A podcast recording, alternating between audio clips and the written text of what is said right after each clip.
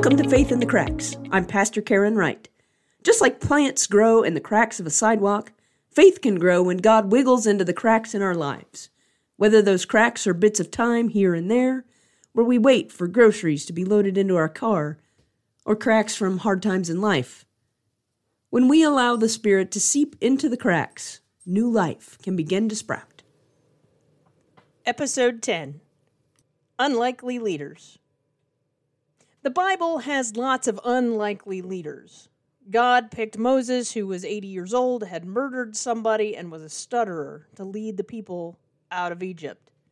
Jeremiah was a prophet who was a young boy. Joash was an 8-year-old who became king. We look at Daniel, and they believe Daniel was about 10 when he stood up to King Darius and his laws and worshipped God. In 1 Samuel, we see David, the youngest of 8 brothers and a shepherd, who is anointed as king. Now, in a culture that the oldest got the birthright and the title and the position and the power, to have the youngest brother get the nod for king would have been scandalous. But that's just what God does. We have unlikely leaders. And so I wonder, because I feel like in our world today, we have a bit of a leadership crisis. The Kansas Leadership Center out of Wichita has a motto about anyone can lead, that leadership is an activity. It's not a title or a role. So leadership is an active engagement with people. And I think we need more of that. We've gotten into a cycle of re-electing the same people, and so we have lots of leaders who are corrupted by power and prestige and money, yet they don't really seem to lead, which is what we need them to do. So I think we need to start as a society looking for unlikely leaders, the people that the world kind of passes over. And I think there already are some in our midst, and a lot of them are young. And I think if you know someone, when you're listening to this podcast, you know someone who is under the age of 25, or if you yourself are under the age of 25, we need your voice. We need your insight. We need your ability to solve problems in new ways. Because the thinking that got us into the messes we are in will most certainly not get us out. So I think of some of the leaders who are younger. I think particularly of someone like Malala Yousafzai, who at 15 was shot by the Taliban. She was riding the school bus, and the Taliban stopped the bus and asked, "Who is Malala?" And then they shot her. She now works as an advocate for education for women and girls. This young woman from Pakistan was a bit of an unlikely voice, but she has chosen to speak for peace. She has chosen to speak on the right of girls and women to be educated. She was the youngest Nobel Peace Prize laureate at the age of 17. We have people in the world like Greta Thunberg from Sweden, who is an environmental activist. Autumn Peltier is an indigenous voice for clean water in Canada. Dasia Taylor, at 17 in Iowa City, Iowa, created sutures that change color when there is an infection present. These are people, young people, who have amazing ideas.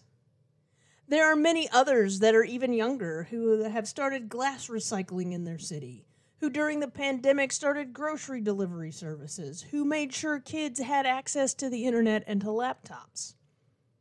Because you see, our youth have great ideas. And too often, we push them aside.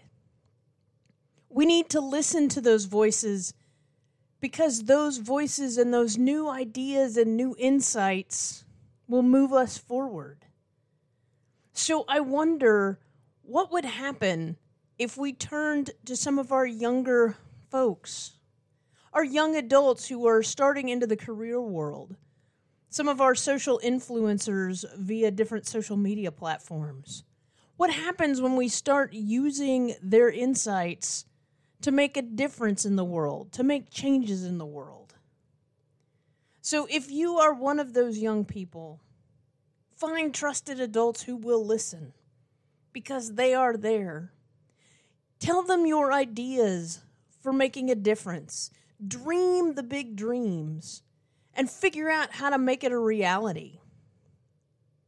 For parents and grandparents and other adults who are around young people, let's listen. Let's listen and be supportive. Let's ask questions to help them hone ideas. What do you want this to do? How do you think we might be able to support this? Because we need some new ideas and some new ways to think. We need to begin to look at the world in a different light.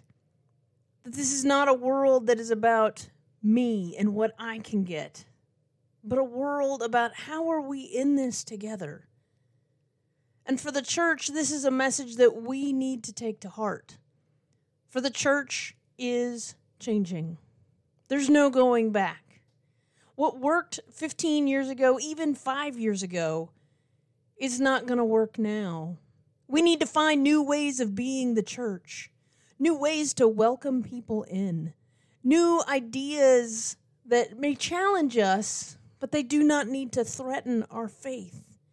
Questions and doubts have always been a part of faith, and we need to welcome them and to sit with them, and we need to seek together what God is wanting in this world. So go check out the Kansas Leadership Center in Wichita. Go Google that. Find out what they are doing, because their classes are intense, but they're a great way to look at adaptive change. Change that is long and lasting. Things that we need new ideas and new insights. An opportunity to try on ideas and try on solutions and see what works and what doesn't. Because anyone can lead. So let's take a listen to voices that we may not have listened to before. Let's take a listen and take a chance on leadership that comes from unlikely places. We have precedents of it all throughout the Bible. We have precedents of it in our world right now. So let's take a chance on some new voices in leadership to see if we can move forward together. Until next time, may faith grow in the cracks. Thanks for listening. New podcasts are released on Mondays. Subscribe or follow me on Apple, Spotify, or Google, or become a subscriber on my website, faithinthecracks.com, and you'll be notified when new material is posted. You can also start or join in discussions on the Facebook page. And each day, may you find ways to be kind, to be helpful, and to be a child of God. As you go through your week, may God seep into the cracks in your life.